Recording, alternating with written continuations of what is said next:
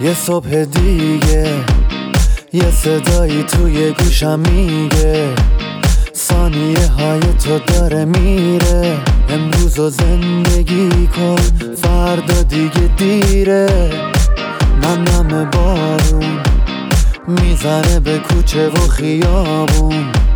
یکی میخنده یکی غمگینه زندگی اینه همه قشنگیش همینه. خورشید و نور و ابرای دور و هرچی که تو زمین و آسمونه به منگیزه میده.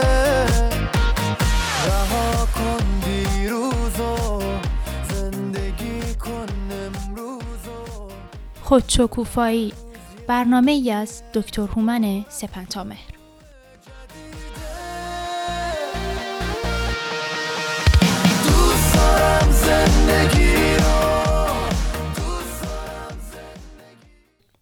بامداد زیباتون به خیر شنوندگان خوب و گرامی رادیو بامداد و یاران و همراهان برنامه خودشکوفایی.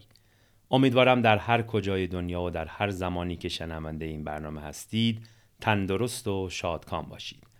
هومن سپنتامر هستم روان درمانگر همراه شما با برنامه آموزشی و روزانه خودشکوفایی. از برنامه پیش گفتگو درباره بیماری های شخصیتی آغاز شد. برای اون دسته از دوستانی که شنونده این برنامه نبودند، یادآوری می کنم که بیماری های شخصیتی و یا پرسونالیتی دیسوردرز از این جهت با ناهنجاری های ذهنی و روانی و یا منتال دیسوردرز مانند استراب و افسردگی متفاوت هستند که بیماری های شخصیتی بسیار پیچیده هستند و بهبودی و درمان اونها بسیار مشکل.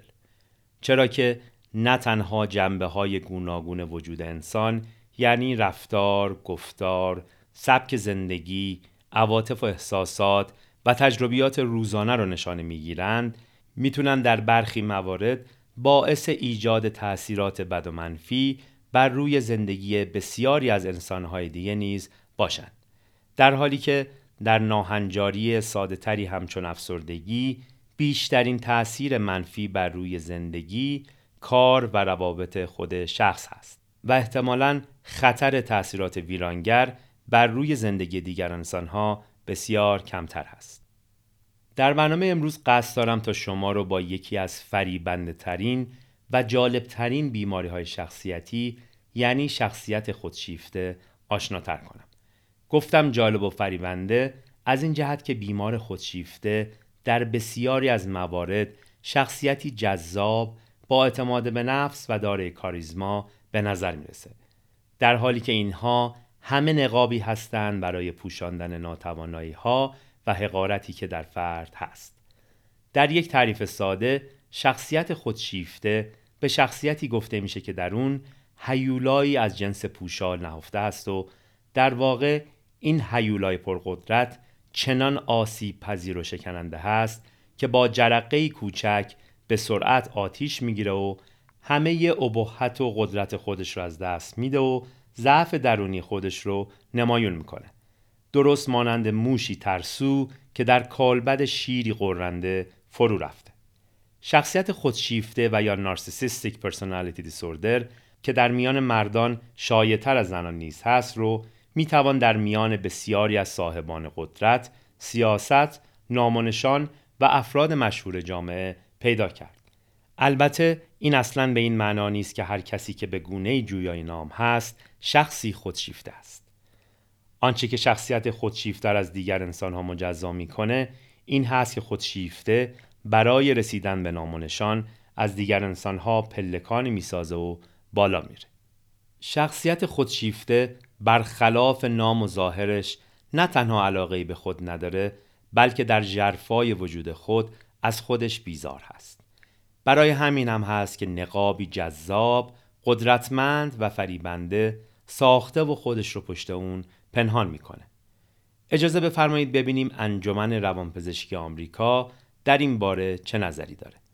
بر پایه دیدگاه انجمن روانپزشکی آمریکا نشانه هایی که همکنون خدمتتون عنوان می کنم از نشانه های شخصیت خودشیفته است. شخصیت خودشیفته و یا نارسیسیستیک پرسونالیتی دیسوردر الگوی رفتاری فراگیری از خود بزرگبینی داره که نیاز به تحسین داره و خالی از حس همدلی و همدردی با دیگران است. این نشانه ها که در آغاز بزرگسالی شروع میشن بایستی که دست کم پنج نشانه از نشانه هایی که خواهم گفت رو دارا باشند. نخست داشتن احساس خود بزرگبینی، خود مهمبینی و مبالغه درباره دستاوردهای زندگی و توانایی هایی هست که شخص انتظار داره که از سوی دیگران مورد تحسین واقع بشه. دوم گرفتار افکار همیشگی درباره رسیدن به موفقیت نامحدود، قدرت، زیبایی، برجستگی و رسیدن به عشقی رویایی هست. سوم اینکه شخص خودش رو یگانه و ویژه و خاص میپنداره و باور داره که تنها تعداد کمی این توانایی ها رو درک و ستایش می‌کنن و بایستی که با افراد رد بالای جامعه در ارتباط باشه. چهارم اینکه انتظار تحسین فراوان از سوی دیگران داره.